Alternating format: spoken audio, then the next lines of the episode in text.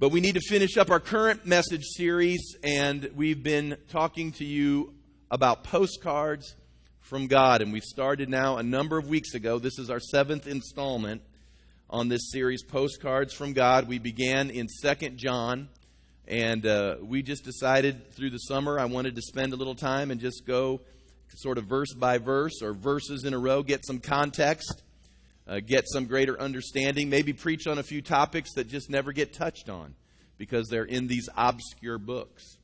And so we just pulled out these uh, three books, 2nd and 3rd John, the book of Jude, very short letters, epistles that were written to churches in areas that these men were giving oversight to.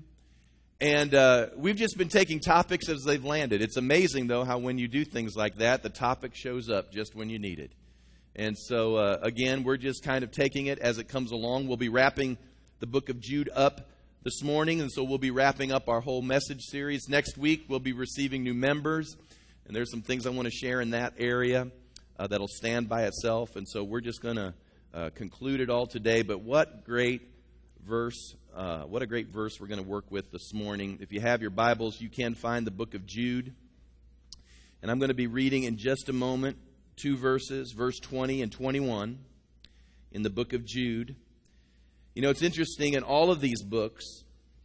Uh, in fact, I'm not sure I was as cognizant of it as I needed to be when I began, but a lot of it had to deal with warning. That these apostles were sending these postcards out, very short, short writings, and they were warning these churches uh, about those that would seek to lead them in the wrong direction uh, that they might seek to tear the people down by infecting them with wrong motives, a wrong spirit, or wrong doctrine. And uh, they, they sent these postcards out in order that they might be aware of what was going on and that they would have the capacity to identify it and to be able to turn away from it. You know, I've often thought there's something to be said for the spiritual precept just say no. Now, I realize we, we want to be positive, and, and by and large, I believe we're a positive uh, teaching church. We're a positive confession. We believe in positive confession. So I know there's a lot of things we can say yes to. In fact, Paul would earlier write to the Corinthians, he would say that all the promises of God are yes and amen in Him. But you know what? You'll go a long way in your Christian life if you'll just learn to say no. And if you'll say, nope, not for me, that's just not for me. And so ostensibly, a lot of the writing here had to deal with them learning how to say no to things. But as we conclude, and last week was particularly challenging because he's dealing with these people, he says, that have given themselves over to perversion, sexual perversions especially. They've given themselves over to lawlessness. They did not understand authority. They could not put restraint on their mouths. They were in all sorts of trouble trying to infect the body. And to be candid with you, last week as we were going over these passages, and even as I was preaching, I was saying to myself, Oh, deliver me from this moment. Because when you're dealing with tough terrain, I mean, that's not fun. That's not fun to deal with. Can you, can, can you understand that? I mean, when you're dealing with your kids, or if you're a boss and you have employees, or if somehow or another you have to deal with things that aren't pleasant, I mean, that's not on the top of most of our lists. I mean, we don't wake up in the morning and say, Hallelujah, I get to deal with something tough with this person. Most of us would rather avoid that. But in order to get the whole picture, you got to go through the tough terrain. So we went through some tough terrain last Sunday, but gratefully, we're at the place of conclusion, and Jude thankfully leaves them with something they can work with and something a whole lot more positive. So I want to read to you these verses. I've entitled our lesson this morning, Building Yourself Up.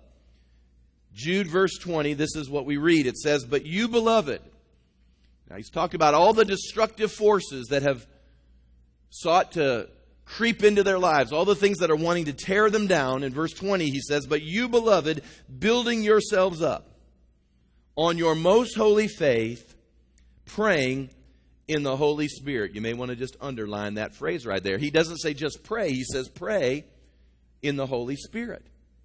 Keep yourselves, verse 21, in the love of God, looking for the mercy of our Lord Jesus Christ unto eternal life. And again, we're going to just share for a few moments on what I entitled Building yourself up.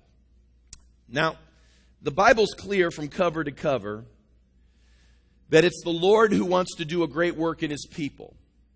And it's even mentioned in the last great benediction. I've already brought this to your attention here in the book of Jude, verse 24. If you've never read it, just leap over to verse 24 real quick in the book of Jude. It says these words Now to him who is able to keep you from stumbling. We've already mentioned that already. And it says there clearly that God is able. Everyone say that with me so I know you have it. Just repeat after me. Say, God is able. One more time. God is able. Yes, He is. He is able to do absolutely anything. And here's the amazing thing is that this God lives in you. That's why the word also says, Greater is he that is in you than he that's in the world. That's why you can do exceedingly abundantly above all that you could ask or think according to the power that works in you. So, all of this potential is inside of you, and God is able. But what we read here in verses 20 and 21 is that while God is able, you have a part in that work. God is able, but you have a part in that work. See, life in the kingdom is not like life in America. You know, life in America in these days, there's sort of a spirit that's running around that is just this sort of enablement mentality. You know, I don't want to do anything and everybody support me. I, I, I don't want to get up and go to work, support me. I don't want to get up and, and, and be profitable, just support me. And there's sort of this entitlement or enablement mentality where you get all the benefits, but you have no responsibility. That is not the kingdom. I can show you a dozen parables from Jesus' mouth alone where he describes certain aspects of the kingdom in the context of work. God is all about work. God is about you getting with the program because I've just found this to be true. God works with motion. You know how when you sit in your car and you try turning the steering wheel and you just can't do it? Now, now especially, and, and of course, those of you that are younger only remember power steering. I remember back to the era where you could buy a car with no power steering. I know some of you can't even imagine that. But I can remember sitting in a vehicle with no power steering and you try to turn the wheel. I mean, it was, it was all you could do to turn that wheel with no power steering as that vehicle sat still in one place. But the minute that that vehicle had motion to it, you could begin to turn the steering wheel. Now, granted, without power steering, it wasn't quite as easy as it is today, but it was a whole lot easier with the car moving than it was standing still. That's a good analogy of how the kingdom works. It's hard to get pointed in the right direction. It's hard for God to do things in your life. It's hard for Him to, to, to move in you when you're not moving anywhere with Him. And the truth is that Jude reminds us that there are certain things, listen, you must do yourself that activates the God is able. Are you following me? God is able, but He's not able. See, God's able to get you a job, but He ain't going to get you a job if you sleep till 2 in the afternoon every day and then you get up, take another two hours to shower, and by that time, everybody else is getting off work and you can't do it. You understand? God is able, but you got to get up first thing in the morning. You're, you're following me. God is able, but there are things you must do yourself. And he says a couple things here. He says, build yourself up. Build yourself up on your most holy faith. He says here in verse 21, keep yourselves in the love of God, looking for the mercy of our Lord Jesus Christ. So hear me God is able, but you must build yourself up. God is able, but you must keep yourself in the love of Christ. And these things are important, especially within the context that the era they were living in, everything is being thrown at them in order to tear them down, take them out, and hinder them from victorious Christian living. I understand we don't live in the first century. we have, just by way of technology and inventions, a, such a better lifestyle than these folks had. But I can tell you this that no matter what era you live in, there are forces, dark forces, that are seeking to tear you down, to stop you, to get you to give up, quit, throw in the towel, quit doing that stuff, and get you off focus and ultimately destroyed. So there's some things you're going to need to do. Now, one of the things he says to do is to pray in the Holy Spirit. Pray in the Holy Spirit. Let's talk about that for just a minute. What does it mean to pray in the Holy Spirit? I personally believe there are three elements that probably can be encompassed in that whole statement pray in the Holy Spirit. Number one, I believe that praying in the Holy Spirit means praying for those things that are prompted by the Holy Spirit. There are times, I don't know if you've prayed, I hope you pray. For some of you, you've prayed enough to know that you feel prompted of the Lord to pray for certain things. Romans 8:15 post it guys. It says for you did not receive the spirit of bondage again to fear, but you received the spirit of adoption. Now look at that preposition by whom we cry out Abba Father. So the spirit of adoption prompted something in the heart of Paul where he says, Abba, Father. We cry out to God. We're prompted by the Holy Spirit to cry out to God. You really don't know what to say. You just, you're prompted by Him, and so you cry out. Have you ever been at a place in your life where, this is the verse that references this, that, that, that Abba Father. Have you ever been to a place in your life where you're before the Lord and all you can get out is, is this? Oh God. Am I the only one that's ever been there? I don't know what to pray. I don't know what to say. All I can say is, Oh God, Abba Father, help me pray. I don't even know where to begin here. I'm going to need your help. And I believe praying in the Holy Spirit has as a component being prompted by Him. Number two, I believe praying in the Holy Spirit means praying for things beyond our vocabulary and understanding. That there are things that the Holy Spirit would like to pray, intercede through you with that's beyond your comprehension. Romans 8:26 there's another interesting verse here. It says likewise the Spirit also helps in our weaknesses for we do not know what we should pray for as for as we ought but the Spirit himself makes intercession for us with groanings which cannot be uttered.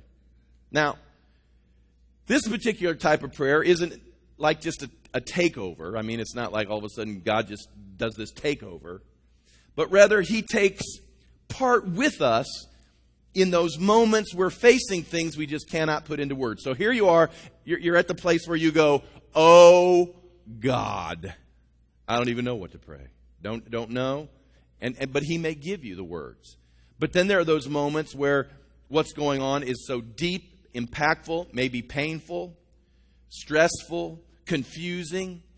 It, it's difficult to even know God's will in it, and he uses the term groanings here, where, where it's like you go, Oh God, oh. You know, that's a prayer.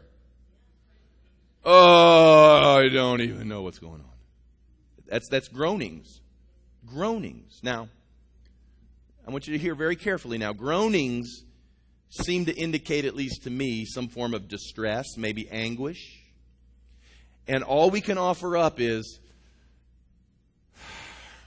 uh, all we can offer up are groans. Can I suggest sometimes all you can offer up are your tears? That's all you got. And I believe that that has a place of praying in the Holy Spirit. I believe this is very similar to what we mentioned about being prompted by the Lord, but there are times there are groanings and utterings that are just beyond our comprehension. What do you say to this? I mean, there's some people in this room, you have faced circumstances and they, they've sat at your doorstep and you've looked at it and you go, I don't even, I don't even know what to say about this. I don't know what to pray about this. I don't even know what to think about this. Oh God. Ugh. Well, you've just interceded. Now, those are two ways, and then there's the third way. The third way is the one that sometimes can be the most controversial. I don't think it should be all that controversial. And uh, I just decided we hit it on a Sunday morning, so I'll just tackle it. And that is what I call praying out of your inner man. Praying out of your inner man. Jude 20 is one of those verses that you can legitimately point to that directly connects with what Paul mentions in 1 Corinthians chapter 14, where he begins to mention what I like to refer to as spiritual language. Now, most of you would know it as tongues. I like to use the term spiritual language because the minute you say tongue, everybody instantly puts up their scuds. And they get these defense mechanisms going. I know where he's going. And it's because of the baggage. You've, you've listened to someone teach you something, or you just heard something that wasn't even taught to you. And you got your defense mechanisms all up. Just, just suspend your judgment for a moment and just use the phrase spiritual language and I believe that spiritual language is one of the things he's referring to here. Out of 1 Corinthians 14 2, post it, guys. It says this For he who speaks in a tongue, or spiritual language, does not speak to men, but to God. For no one understands him, however, in the Spirit. Now, notice that Spirit has a little S to it, doesn't it? He speaks mysteries. Now, jump over to verse 4. He who speaks in a tongue, it says, edifies himself. Now I'm going to stop there for just a minute because I grew up years ago in a church that whenever they read this verse, they used to go, see, see, see, whenever you talk in tongues, you're just drawing attention to yourself. That's not what that verse means. If that's, if that's what that means, then the second half of it would have to be wrong too. Because we're not trying to draw attention to the church, we're trying to draw attention to Jesus, right? That's the whole point. So, what does it mean to edify? Edify is a simple word. It's where we get our English word edifice from, which means building. It's the same thing that was mentioned in Jude 20. Go back to that, will you, Jerry, for just a minute? Go back to that passage. It says that when we speak in a tongue, it actually builds oneself up or strengthens oneself. He goes on to say, but he who prophesies strengthens the church. Now, there's something to be said here. It's not that one's wrong and one's right. He's saying when you're doing this, you're strengthening yourself. When you're doing this, you're strengthening the church. Now, many people have misunderstood all of this. Edify. Edify means to build, to strengthen. So, strengthening the church, would you agree with me? That would be a good thing, right? We want to strengthen the church in the things of the Lord. The church ought to be strong. It ought to be healthy. It ought to be, it ought to be stable. These things are good. It should be good for you to recognize that it would be good for you to be strong. It would be good for you to be stable. It would be good for you to be healthy, spiritually speaking, as well. To be built up, Jude says, on your most holy faith. And truth be told, if we're living in challenging days, and if the days we are living in is full of error, just like it was in these days, if the days we are living in is full of challenge to our life and our lifestyle and our value systems, if it's, if it's a challenge just to be able to speak the name of Jesus or God Himself, then we should understand that we're going to have to learn what it means as a people to build ourselves up and be strengthened in our faith in order to not just survive the days, but to thrive in these days. I'm, I don't want to just survive. I'm ready. I'm ready to go on and be blessed. I'm not looking just to break even. I'm ready to win. How about you? Do you just want to break even or do you want to be a conqueror? Do you want to break even or do you want to be triumphant? Do you want to break even or do you want to be victorious? I want what the book says, and it says that I can be a conqueror. I can triumph in all things. I'm victorious in Him. That's what the book says. And if the book says it, I believe it, and I want that to happen in my life. And so if the culture's trying to take me out, then how am I going to stay on top? Jude's telling him right here. He's saying one of the ways it's going to happen is when you learn to pray in the Holy Spirit. Pray out of your inner man. Now, how does this work? I'm going to give you a quick review here.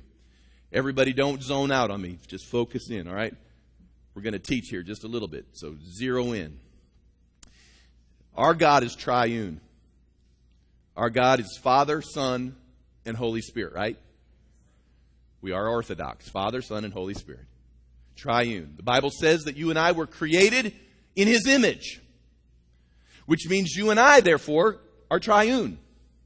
We are body, soul, and spirit, little s body, soul, and spirit. Not capital S. Capital S is Holy Spirit. Small s is the human, inner man, spirit.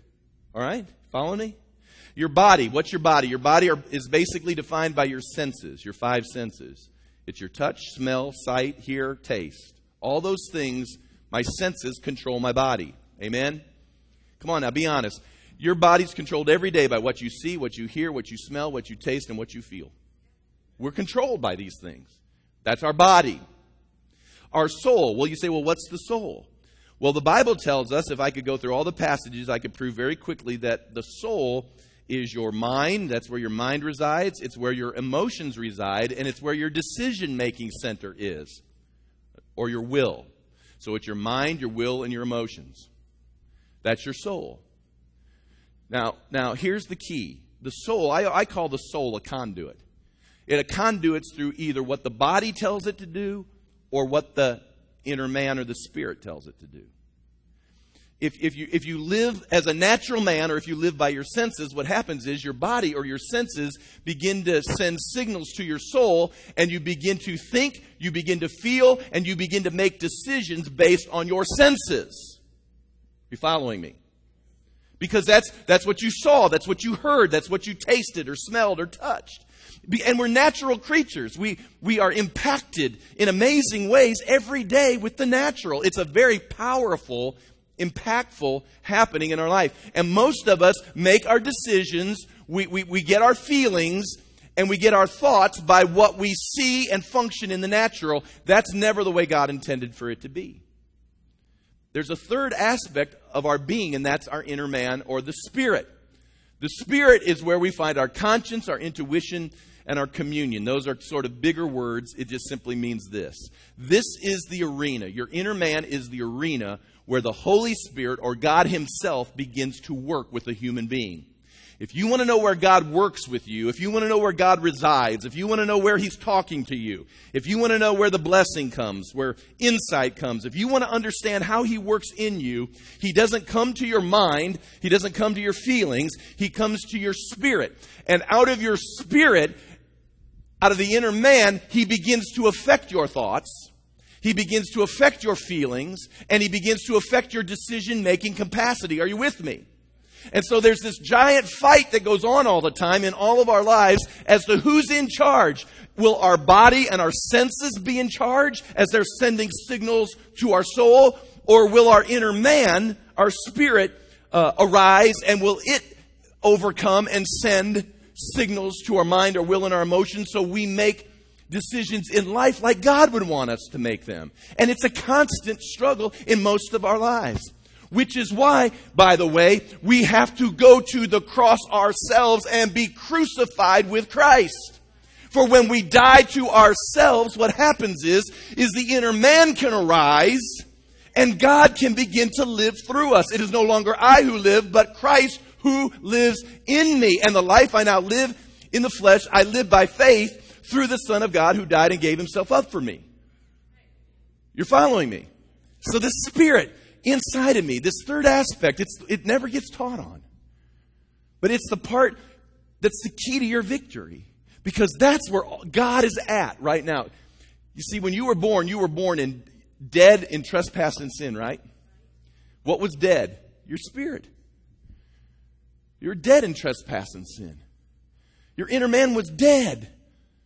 But the scripture says that the moment you opened up your heart to Jesus Christ, you confessed with your mouth that Jesus is Lord and believed in your heart, faith came to the inner man. You believed in your heart that God raised him from the dead. The resurrection life of God began to flood into the inner man.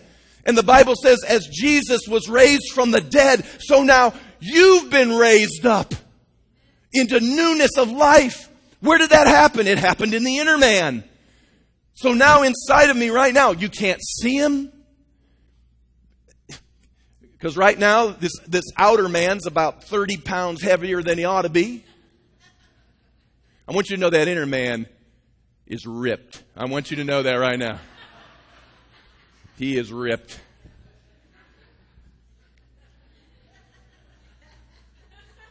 I can't see, I can't see your inner man either. But that inner man is alive unto God, it says. That's how we can be right now seated in heavenly places. How can I be seated in heavenly places when I'm standing on a platform? It's not because my natural body isn't seated. My inner man has been seated with him now in heavenly places. That's the limitless aspect of my being, is my inner man. And unfortunately, even in the church, we spend most of our time tinkering around with our body and our soul, never understanding that it's our inner man. That if we could get the inner man up and going and in dominion, have mercy, it would change all, all of life. Now, post Ephesians 3:16 real quick. I've left my notes. Pastor has left his notes. Ephesians 3:16. Listen to what he, Paul says here. He says that he would grant you. Everybody say that's me. Say that he would grant you according to the riches of his glory to be strengthened with might through his spirit where? Where? So something strengthening God wants to do inside of all of us, but He's not strengthening this mortal body. He's not, in fact, this mortal body's decaying. He's actually not strengthening my soul because for most of us, our soul is self consumed, selfish, fallen.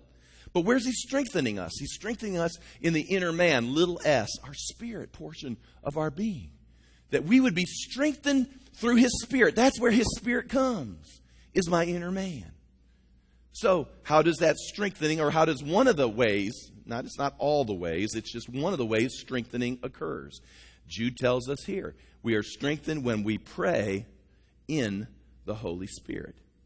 Now, I want you to listen to me very, very carefully. And I've taught on this. I've taught on this on Sunday morning. We teach on this at Encounters. I've taught on this on uh, Wednesday nights. I mean, I'll just say guilty. We, we are Pentecostal in our orientation. Now, I realize just by saying Pentecostal, that carries with it baggage. I, I don't like labels. I hate labels. You know why I hate labels? Is because a label never fully explains or identifies really what you're all about. I'm, I'm, I'm constricted to using labels to, in just a moment or two, try to explain to people who we are. And you'll try to explain, and they'll go, Oh, you're a Pentecostal. Oh, you're a charismatic. Oh, you're crazy. Oh, you got snakes in the back. Oh, and it just, I just, I, I, I hate labels. Someone said, well, how would you describe yourself? Here's what I really am. I am whatever God says I am. I can do whatever He says I can do, and whatever's in the book, I'm for. That's, that's the only way I know how to say it. If it's in the book, I'm for it. I'm not trying to get out of anything. I'm not trying to explain anything away. I may not understand it. I may not get it, but I'm for it. All right? So, I, I want to say this clearly because I, I, I, don't, I don't like alienating people. I don't like dividing. I really don't think I have a sectarian spirit. I'll admit there was a day I did have a sectarian spirit. I believe that that's been weeded out of me, and so I'm not. I understand God, there are God loving, God fearing people in churches of all shapes, sizes, stripes, labels, fellowships, denominations, and backgrounds. Did you hear that? People can be saved in other churches. I believe that. I, I, I, yeah, I, I, won't even go there. I won't even joke. It'll, it'll get on the internet and I'll get nailed for it. So. But we consider here, I consider here, to be vital this aspect of beginning to strengthen myself for, and position myself for victorious living. You see, I don't believe that God not only, I, well, I do believe, and, but not only that God heals my body so I can have victory over disease. Not only do I believe that God gives me victory over my poverty, that He wants to prosper my hands. I didn't say that that meant I was going to have a condo at the ocean. And see, see, the kingdom is not some multi-level marketing hoodoo thing. But I do believe God prospers us. I believe that, that the gospel's victorious. I believe this. I believe it's victorious over sin that I don't have to go the way of the world that's killing itself. That I may be in the world, but I don't have to be of the world. And that doesn't mean that I do all those silly things we did growing up. But I'm just here to say I, I preach a victorious gospel. And so, in that, what, what, what, what can I begin to declare that builds ourselves up on our most holy faith?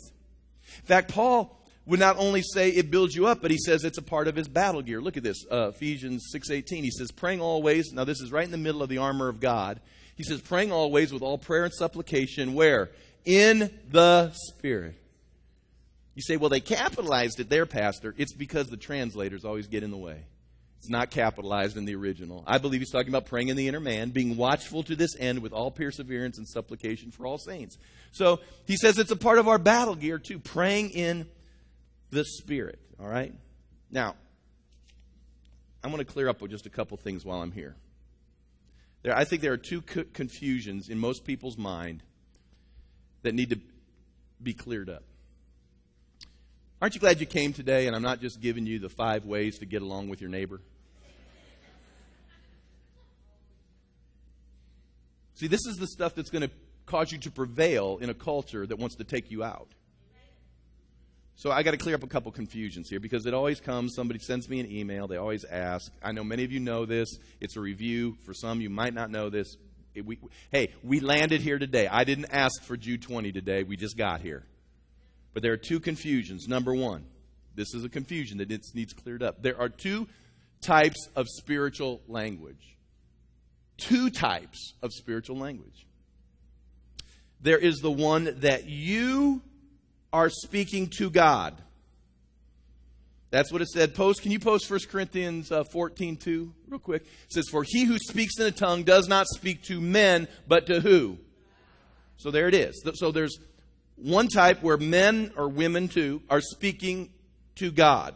That is what we commonly refer to as your prayer language. You are speaking to God. You're praying to God. I've had people come to me, and I'm going to clear this up here in just a minute, and they go, Well, why? Everybody's praying in the Spirit, or they're praying in tongues, and it needs to be interpreted. Wait a second. No, it doesn't. God doesn't need an interpreter. You say, Well, I know some. Uh, uh, uh, uh. We aren't there yet. See, God doesn't need an interpreter.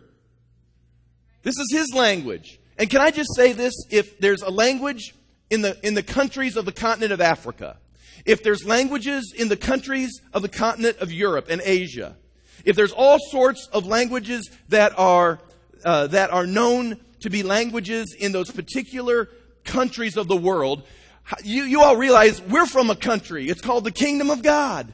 We're from a nation, a royal priesthood. And why is it such a big leap for us to say that there might actually be a language of the kingdom? I mean, do we really think that all God understands is English? Let's get an interpreter then for all them billion Chinese people because God's going to have to get in. Well, no, God's smart, so he probably.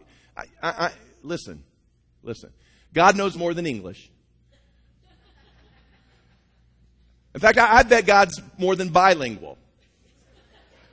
Anybody want to take me on that bet? I believe he's multilingual. Can I just share this with you? I think I think if you would break out of your natural mindset and mentality and thinking that it's not a far leap to be able to say, if there's another dimension, if there's an eternal realm, if there's another nation called the holy nation, the royal nation, I don't think it's that big of a leap to begin to say, is it beyond? Are we really so presumptuous to think that all God gets are natural languages? And there couldn't be another language? Oh, no, no, no. But, but I understand. You know more than God. I got it. But, but here, this is the first type. You speak to God. Now, there's another aspect to it, posted. But there's also one where God is speaking to people. Now, post that, 1 Corinthians 14 21. Listen to this in the same passage. It says, In the law it is written, Paul's quoting something here. He says, With men of other tongues and other lips, listen, God speaking, I will speak to this people. And yet, for all that, they will not hear me, says the Lord. So, what he's quoting here is that there are going to be men that come, he says, that are going to be speaking in a language that you've never heard before. And God says this you've never heard this language before, but they're going to be speaking a language that you've never heard, but that's going to be me, God says, speaking to you. Now, get this. Otherwise, the Bible, the Bible will never make sense to you in this area unless you get this. So hear me now. There is a language where you speak to God, and then there's a language that God speaks to you. Two different two different languages. Now, this is what's referred to as the gift of tongues, and that one does indeed need interpreting. Now, my point this morning is that I'm not going to go through all of 1 Corinthians 14 to untangle all of this, but if you'll just keep that concept in mind, now you'll begin to understand why there are certain verses where Paul seems to say you ought not do that. And then there are other verses that says don't forbid anyone to do that. Have you ever noticed that in the Bible? I, I, mean, there are these times where Paul says, whoa, whoa, whoa, whoa, it's causing some confusion. Stop, stop. Here's the parameters. Do it this way. And then there's other times where he says, don't forbid anybody to do it. In fact, I do it more than all of you do it. And whenever you hear people argue, they start throwing the verses that seem to okay it and the ones that seem to prohibit it, and they're throwing it back and forth at each other, and no one ever understands, and so there's mass confusion. But they never understand that there could actually be two forms of it. And here's the forms. The form is when I'm speaking to God, it needs no interpretation because I ain't talking to you. You see, when I don't understand what's going on, well, it ain't about you. I'm sorry. I love you, but I'm talking to God right now. Now, now, if, if in service, all of a sudden, in fact, he says this, if someone stands up and just starts talking in tongues, and, and there's no interpretation, you'd all just look and go, What in the world's he doing? Now, those two things, those two different ways can sound very similar. You say, Well, how, how do you begin to distinguish whether it's a gift of tongues? Because not everybody has the gift of tongues. Can I just say this right now? Paul says, Do all have the gift of tongues? And, and his rhetorical answer is no. I have never given a prophetic word in tongues that needed interpretation. Never in my life. I've never done that. You say, whoa, whoa, Pastor, I heard you praying the other day, and you were down front here, and boy, you were praying. I don't know where that language came from, but it wasn't from here. And whoa, whoa, whoa, whoa, whoa, whoa, whoa. I was praying in the Spirit to my God, but I've never had the gift of tongues. Now, I know Miss Louise, on occasion, it's been on occasion, God will move upon you, and, and, and, and there's an interpretation that will come, and all of that's in order. I mean, it's not an every week event. I don't know that it's it's a twice a year event, but I'm, and, and I'm not sitting here trying to make it happen any more than it just needs to happen. All I'm simply saying is, is, is that we've got to understand that when we're when we're singing in the spirit or when we're praying in the spirit, even as a congregation, people go, "Well, it's just anarchy because everybody's speaking in tongues and I don't get it." It's because we're not talking to you. We love you. We're glad you're here. But this is about us and God right now. And you say, well, how do you begin to tell the difference? How do you discern the difference, whether it needs an interpretation or it doesn't need an interpretation? Oh, post it. Paul will tell us. He says, But as it is written, eye has not seen, nor ear heard, nor have entered into the heart of man the things which God has prepared for those who love him. But God has revealed them Listen to this things that eyes have not seen nor have ears heard. So he prefaces it all by saying, You're going to see some things you've never seen, and you may hear some things you've never heard. So, what is, how, how, how does all this work? Listen, he has revealed them to us how? Through his Spirit, for the Spirit searches all things, yes, the deep things of God. Next verse. For what man knows the things of a man except the Spirit of the man which is in him? In other words, you can't know anything except by the inner man. He says, when we start talking about spiritual things, you know, I, here's the sad part. I can preach in English for 45 minutes, and there's some people who, even in English, won't get it. I, I might as well have preached in tongues because they ain't, they ain't getting it. Even it, it just went, and I was in English the whole time. It just went right over their head. Why is that? Why is it that you can you can teach and preach and you think, man, I'm connecting the dots. Some of you have shared with people on the phone before. Some of you had small groups. Some of you have been in, in, in, in, settings where you've been around a coffee table and you shared something and you're saying to yourself, man, I am really connecting the dots in their life. And when it's all done, they get up from the table and it's as if they didn't hear a word you said, even though it was in English. Well, why is that? See, you're all worried about tongues. I, sometimes I, I, I just I want to get people in English again. But this is what it is. It says because you can't. There's some things you can't know unless you know it by the inner man. I, I mean, I don't care how smart you are. I went to school with professors that had multiple PhDs behind their name, and they were as dumb as a rock when it came to the things of the Spirit. Oh, yeah, they knew Hebrew, they knew Greek, they knew. They, they, they do textual criticism, historical criticism. They understood all the criticisms. They taught class, and they were dumb as a rock when it came to the things of the Spirit.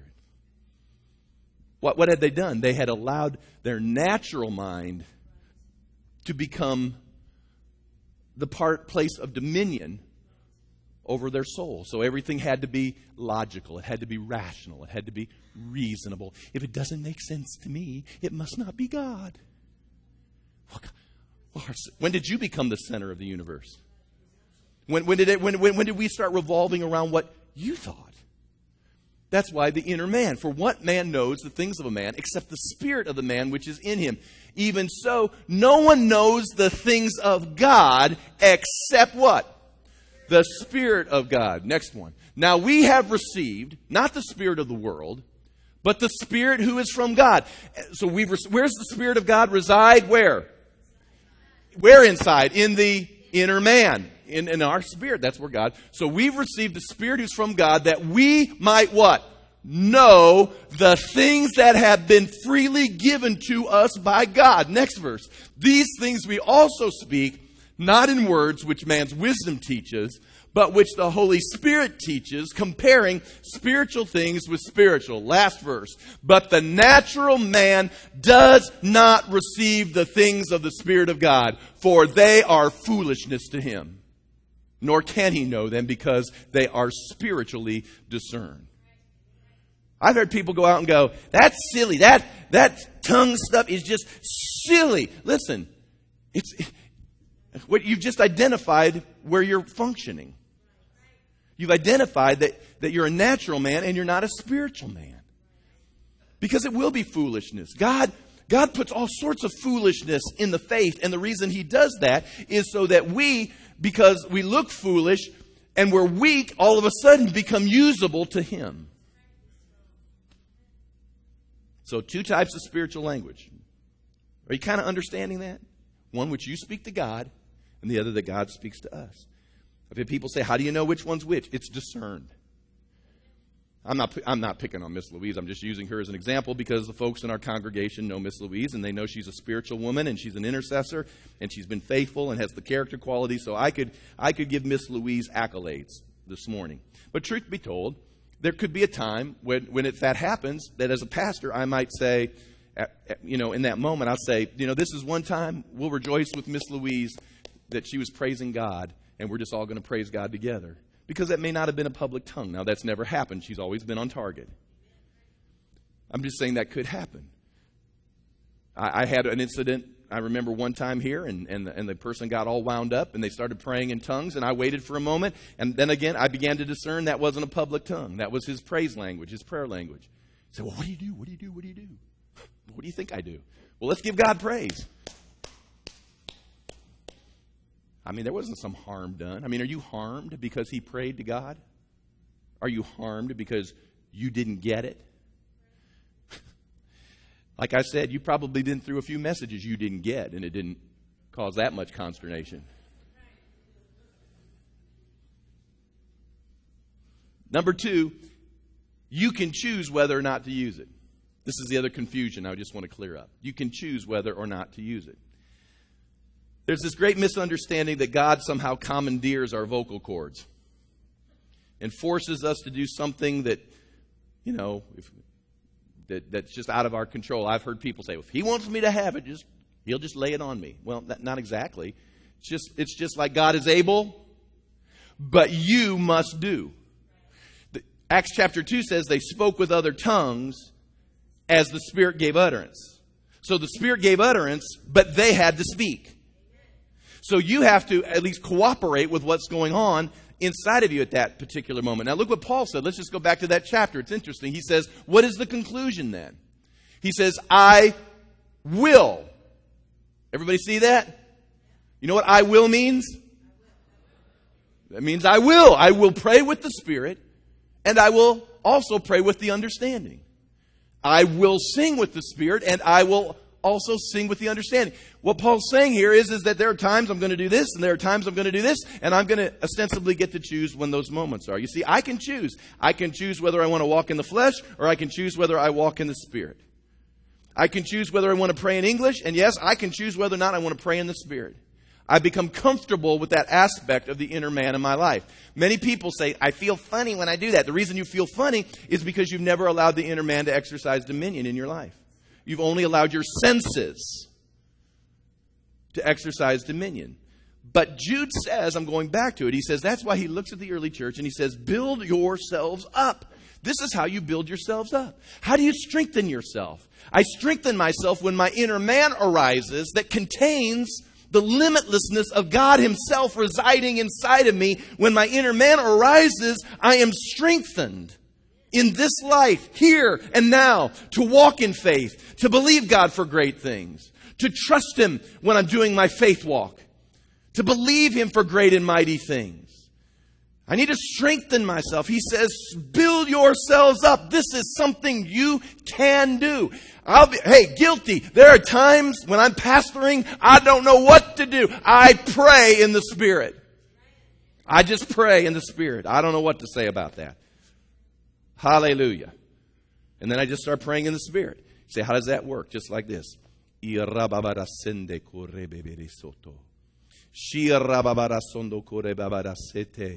You say, what did you say? What did you say? I wasn't talking to you. That needs interpretation. Whoa, whoa, whoa, whoa, whoa. No, it doesn't because it wasn't for you. It's because I'd be comfortable with my inner man. It's the same thing I would do privately in, in my office or at home sometimes in intercession times. We're speaking to God. It's something I can do. When we're raising our kids and we don't know what to do, pray in the Spirit. When the boss looks like he's going to fire us and everything's turned against us at the workplace, what do I do? You can pray in the Spirit. When everybody's throwing verbal bombs at you and you don't even know why you're getting it. And by the way, yes, you do. It's because the Holy Ghost is in you. And they sense that. And so they're automatically going to go after you. And, and they're throwing, what do I do? I pray in the Spirit, building myself up in my most holy faith. And in a day where we seem to be moving farther away from the things of the Spirit in the church, I mean, we are living in a day. There was a day that spirit filled believers in America were the predominant church that was growing.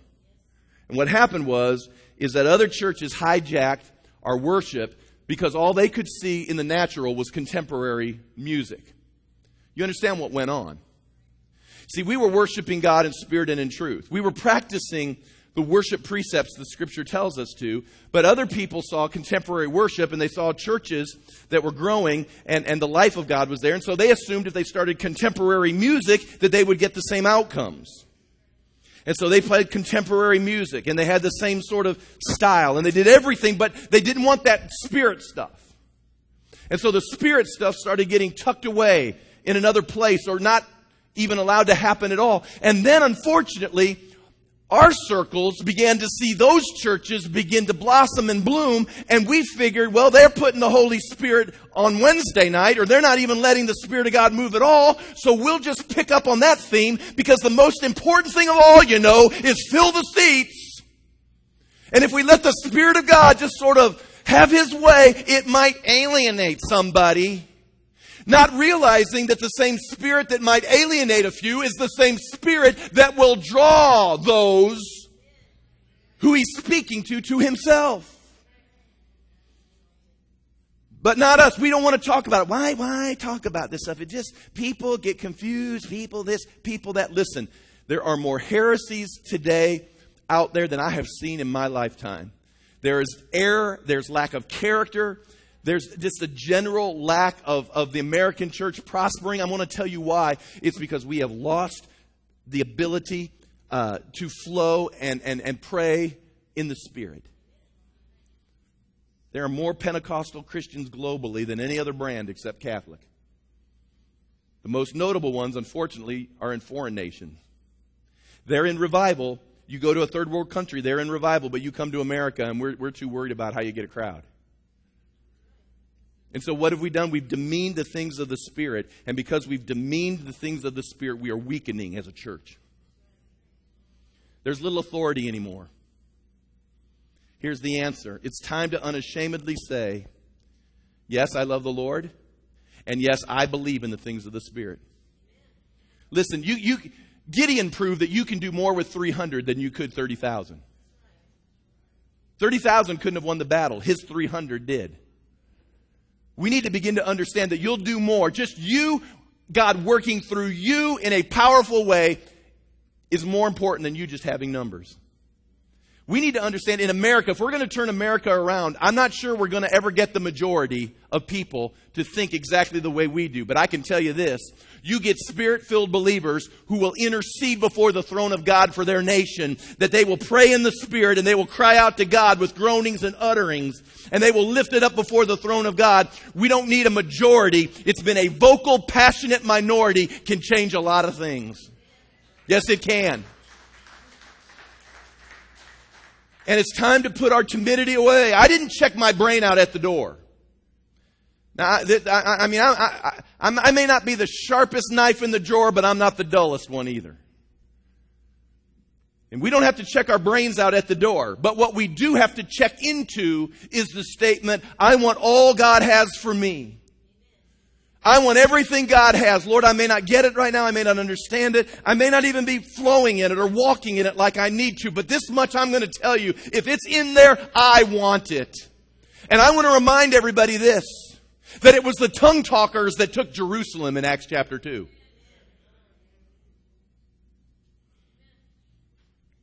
Welcome to Sunday morning at Legacy Church.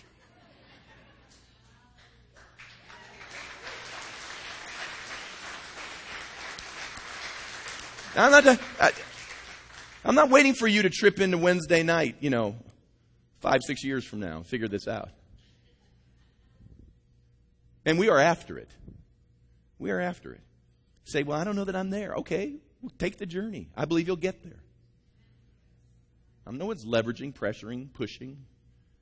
I'm just saying, do you want everything God has? Can you say that? I want everything, Lord, you've got for me.